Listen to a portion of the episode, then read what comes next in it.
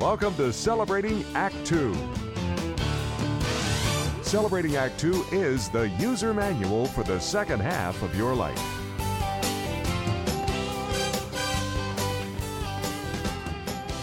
Welcome back to Celebrating Act Two uh, with our special guest, John Mariani. Uh, welcome, John. Good to be back. John, uh, I am, as you know, a not a big wine drinker, but a wine aficionado. I know what I like. Let me put it that way. I like dry red wine, and uh, I wanted to share with you this. Uh, this is a wine that we've uh, pretty much we don't drink a lot, but we we like it. Uh, forgive me for trying to find uh, the label. It's Robert Mondavi. It's a private selection. Uh, it says it's uh, aged in bourbon barrels. I have no idea what that does for it. And it's a Cabernet Sauvignon at 2017. Mm-hmm. Now, that's not a lot of information compared to some of the French and Italian wines, the estate bottled wines that I see. So this is this is pretty easy to tell what I'm getting. Yeah, um, you, but you the question did, is, you did bring up a question there about the bourbon barrels.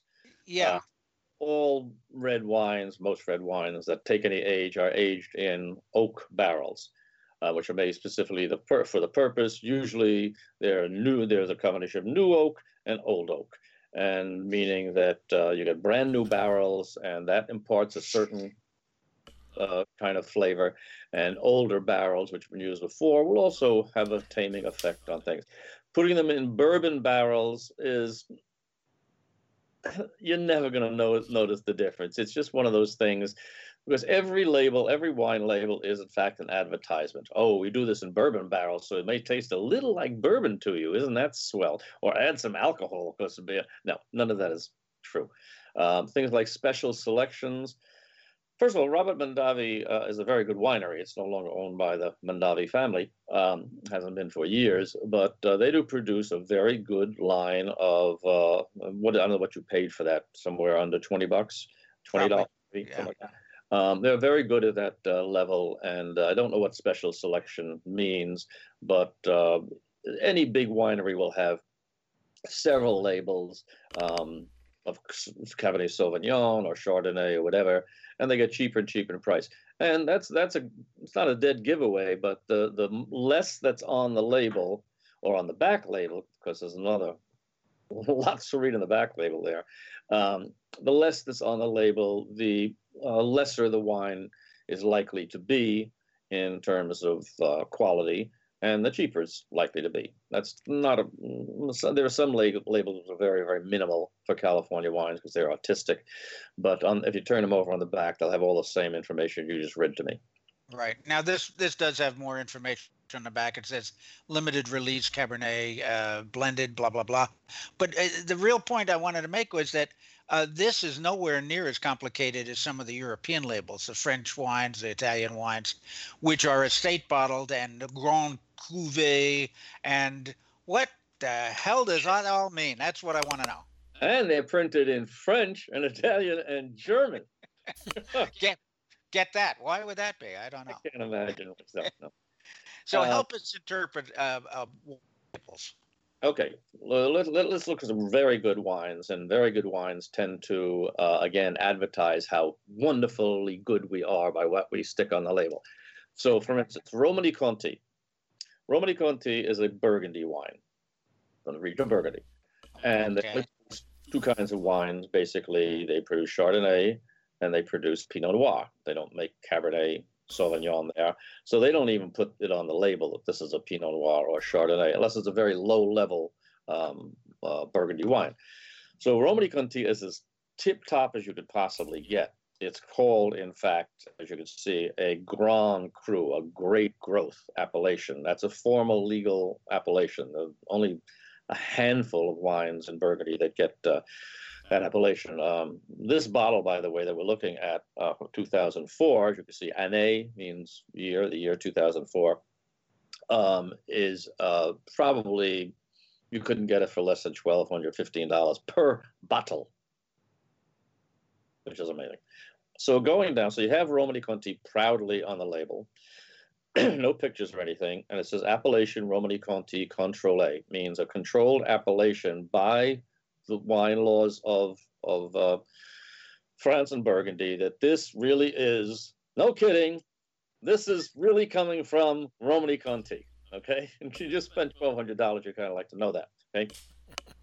Then it says récolte, which implies a quality of a Burgundy or Champagne label, and it means it comes from estate-grown grapes, meaning they didn't buy grapes from any place else in France or even from Burgundy. We all the grapes that went into this wine come from our state, so that's a further indication of premium quality. then it says below that the bouteille uh, 00414 that bouteille means bottle number. So they only make a certain number, and you've got number 414 mm, uh, out of the whole batch, um, which is nice to know. And then you got some signatures there. I mean that uh, the guys who run the place and own the place put their signatures on it, guaranteeing it. Um, that that's on there. You know, like um, baked bean jars and, and Heinz and stuff. And then mise en bouteille au domaine at the bottom there means put in the bottle at the domain. Now you say, well, why is that unusual?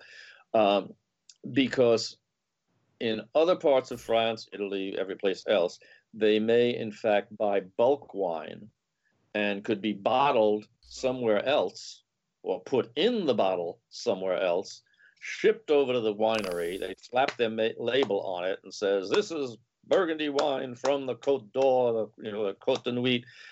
what this is indicating is that this was put in the bottle by the guys whose names are above above you there. So it's telling you a lot of information very, very proudly, and um, uh, it it uh, it rings true, of course. Uh, do you have uh, uh, some other examples of unusual uh, labels, or at least details that might differ from from Yeah. this one? Well, as I said, the uh, Romanée Conti is a Burgundy, and where they make Pinot Noir. And over in Bordeaux, they don't make any Pinot Noir. They make, if they're making a red wine, they make it from red grapes, predominantly uh, Cabernet Sauvignon, and there's Merlot, Cabernet Franc, Petit Verdot, some other smaller amounts that go into um, what is predominantly Cabernet Sauvignon. Um, very, very, very rarely will you ever see 100% Cabernet Sauvignon uh, uh, Bordeaux wine. In California, they do that all the time, 100% Cabernet, which changes the character of the wine. Okay, so there, as opposed to Burgundy, where many owners could own a certain estate, or even merchants called negociants might own a piece of an estate. In Bordeaux, they are owned and made in one specific estate called a chateau. And the picture on this bottle um, is of the estate Chateau Margaux. It's a big, beautiful yellow yellow uh, mansion, um, beautifully landscaped. And um, Chateau Margaux means the castle, the, the chateau of Margaux, uh, from that section of France, which is called Margaux. And there are many, many wines. There are many Margaux wines because many wines come out of Margaux. But this is telling you, no, no, this is Chateau Margaux. So this is coming only from our great estate. It's a 1982 vintage, and it's telling you Premier Grand Cru Class 1855.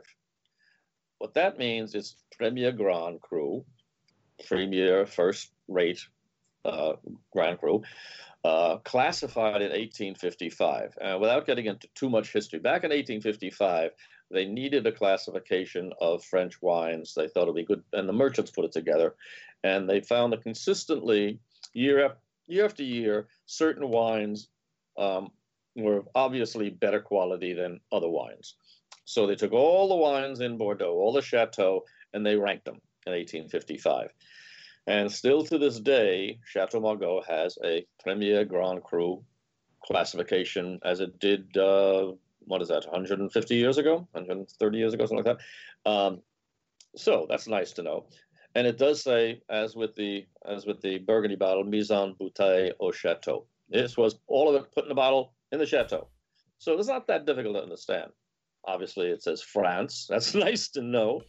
Um, the appellation is Margaux. It's controlled, which means they can only make a certain amount of this wine. You're only allowed to make, let's say, eight, 9,000 bottles of it because they don't want it to be diluted. Uh, uh, to keep it it um, to keep it, um, it, its its quality high. Um, the Société Civile, civil society of farm farm society of Chateau Margaux, and the proprietor is in Margaux. So a lot of repetitive stuff on that. But um, it, all you have to know if you walk into a store is to see the name Chateau Margaux and Grand Vin, and then the vintage, and that's all you have to know because this, like the Romanée Conti and Burgundy, is going to be a great quality wine every single year. Are uh, John, our Italian uh, are Italian wine labels any different? Yes, they are considerably different. Um, this is um, a, oh, this has a lot. This is from, from Vittoria Frappato DOC. Well, they do pronounce it DOC, but I'll tell you what it means uh, in, in, a moment. But let's go up the top there. Now, this says imbottigliato all'origine. It's the same as the French call mise en bouteille, means it bottled at its origin. Uh, this is the estate name, Valle dell'Acate, which is a valley okay, of the Acate. And it's a cooperative.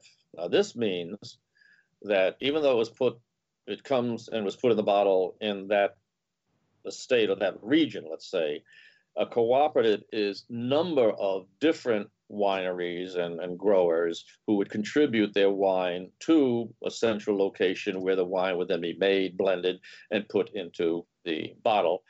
And then it says produced in Italy, which is nice to know, like produced in France. Now there's a little nice little picture of the zone where it comes from. You see that there? That's down in Sicily there.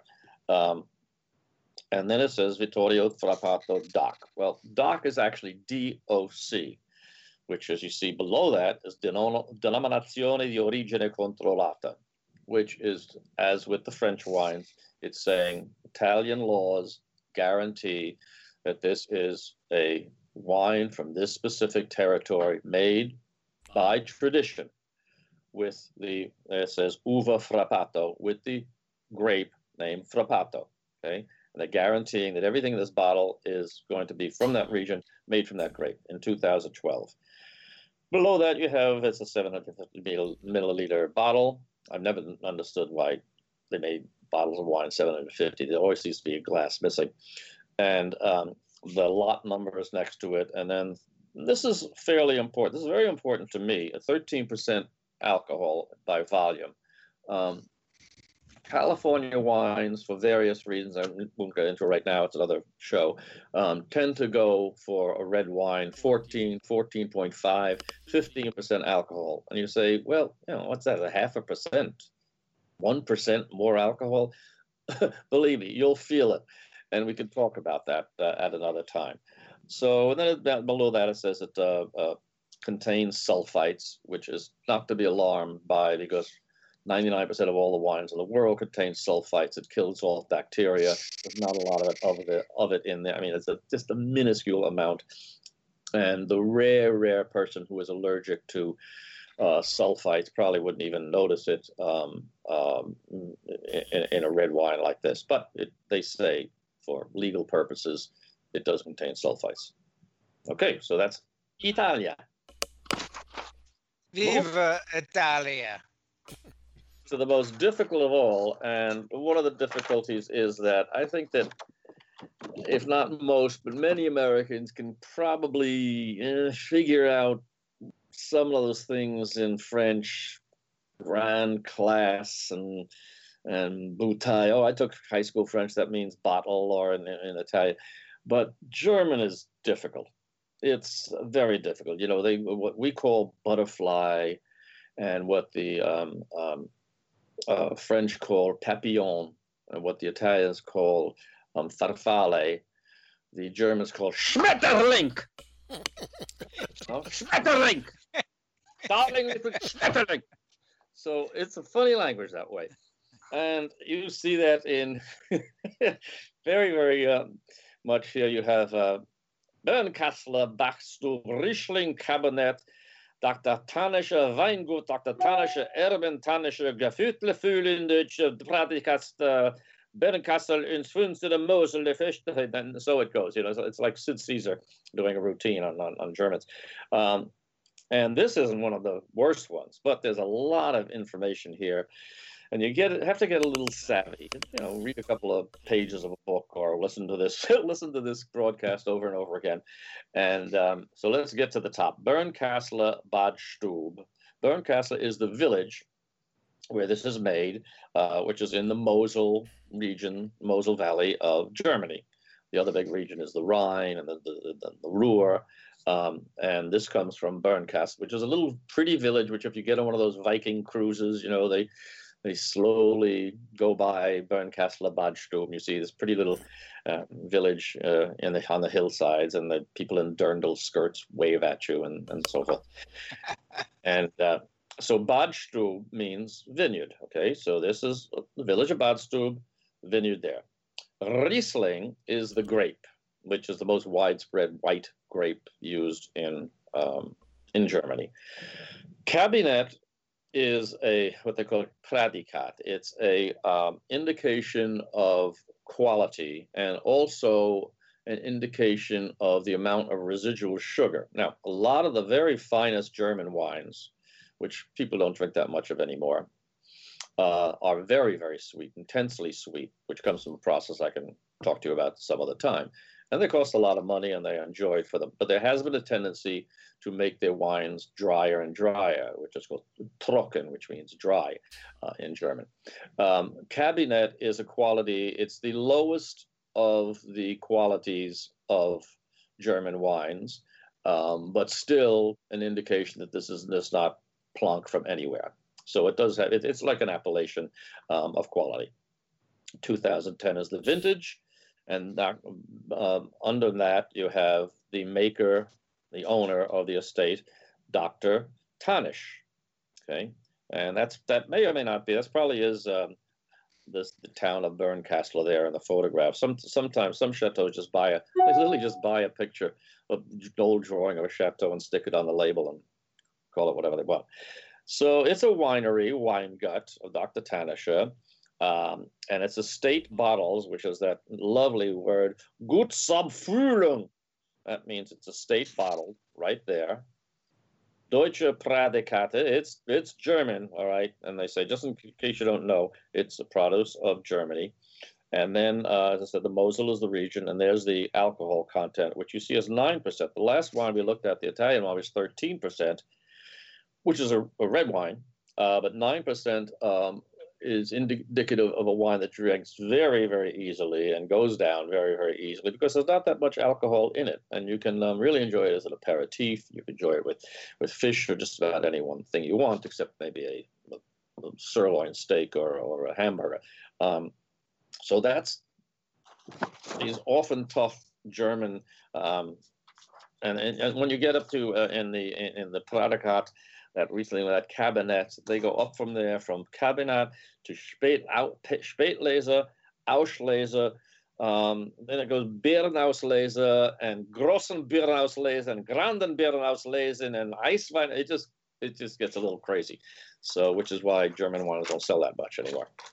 Um, now, one last thing. Let's say you have bought a wine a considerable amount of money 75 bucks 100 bucks $1000 for the Romanée Conti um, and even though all that label says is what's in there is what we say it is and has all of those all of those um, appellations and so forth put in the bottle here that's only a paper label. And it can be counterfeited and has only for very expensive wines like Romanée Conti or Chateau Margaux. But it has been counterfeited, not least in China. Um, I once met a uh, Burgundian woman, uh, a woman who owns an estate in Burgundy, and uh, I asked about that. She says, I just got back from China uh, in Hong Kong at an art fair there, and they had my wine there, but we don't ship to China. And they have as much of it as you want, cases upon cases.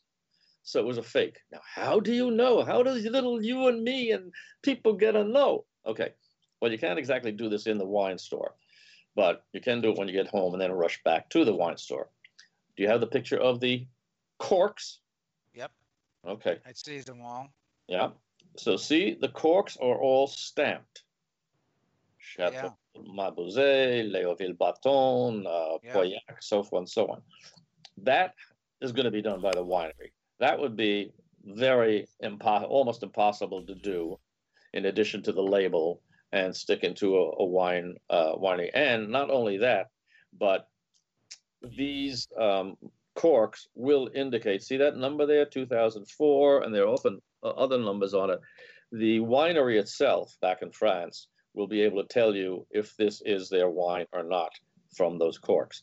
So I'm not saying this is ever going to happen to you, but um, if you go to an auction, you can bet that, or you can hope that the auction wine expert at Sotheby's or Crispy, Christie's or something like that knows his stuff and knows the provenance. But even then, even there, there have been some whole scale scams. Um, not so much by Sotheby's and Christie's, but their experts have been scammed too. And the only way to know it is to take the take the cork out of the bottle and look at the cork. John, this has been uh, this has been very enlightening. Uh, I appreciate it. Of course, Art, who usually drinks out of a bottle in a brown bag, he may not appreciate it the same. I, I, I no longer I no longer need the bag now that I'm quarantined. That's right. By the by the way, I have to say that uh, before before John, you talked about the labels, uh, especially the German label. I would have been able to say like Schultz, I know nothing. hmm Now, I, now I could say I know something. Thank you, Don't you John. remember Liebfrau milk? Liebfrau milk and egg wine and you know, you know, maiden's milk. You know. So, I, John, as always, you you have touched on a couple of things which I would love to do in a in a future video. Um, the the alcohol content you mentioned when nine percent goes down a little easier, more like a table wine than let's say thirteen or fifteen percent. Th- things like that we should follow up on Alcohol in is a future big videos. subject. Uh, it's a big bugbear with me, and it is often totally avoided by many of the wine magazines. And I'd be happy to talk about that and why it is important. Great. Great. Also, um, you know, we live in Art and I live in Southern California, and near us there are. Um, oh, I, I can remember 30 years ago when we first moved to California, there were no wineries. They were out east in Murrieta, uh, Art, and out that way. They were just dividing up the land, selling 20 acre lots. Today, those 20 acre lots are almost all wineries. Yeah. Um, and they're, I- I won't say they're mom and pop wineries, but they're, uh, some of the wines are really quite good in Southern California. Western Southern California has some very, very Santa Barbara wines are some of the best in the state. Mm. Yep. And, and having, you know, shot uh, in my career, having shot in all 50 states, I can tell you that it, I would guess that half of our states have wonderful wineries. I think particularly of Oregon and Washington. Mhm. Um, but New York wines are fabulous. The, you know, The Uh, I can't Lake tell you. Yeah, I can't tell you about Florida, but th- there are so many states that have good wineries. We should talk about that as well sometime. Yep. Anytime you want to, I'll be here. Okay. Okay, well, uh, in the meantime, while people are in between watching episodes of uh, uh, John Mariani uh, speaking to the Celebrating Act Two audience, they can go to johnmariani.com and look at the hundreds of articles in his archives. Uh, um, As well as these days, I've been I have been uh, serializing my novel called Love and Pizza, which I think people will enjoy. uh, when you say serializing, are they podcasts at this point um, on your? No, each, no, each each week there's a chapter. People, I think people can still read. Um, I don't have to read it to them. Each week there's a chapter. Mhm. Uh, well, that's great. So they can find that on your uh, website as well. Mhm. Great. The Virtual Gourmet, johnmariani.com slash virtual gourmet. Over and out. Great. Thanks again, John. For more on Celebrating Act Two, visit our webpage, follow us on Facebook, subscribe to us on YouTube, and tell your friends. Celebrating Act Two is the user manual for the second half of your life.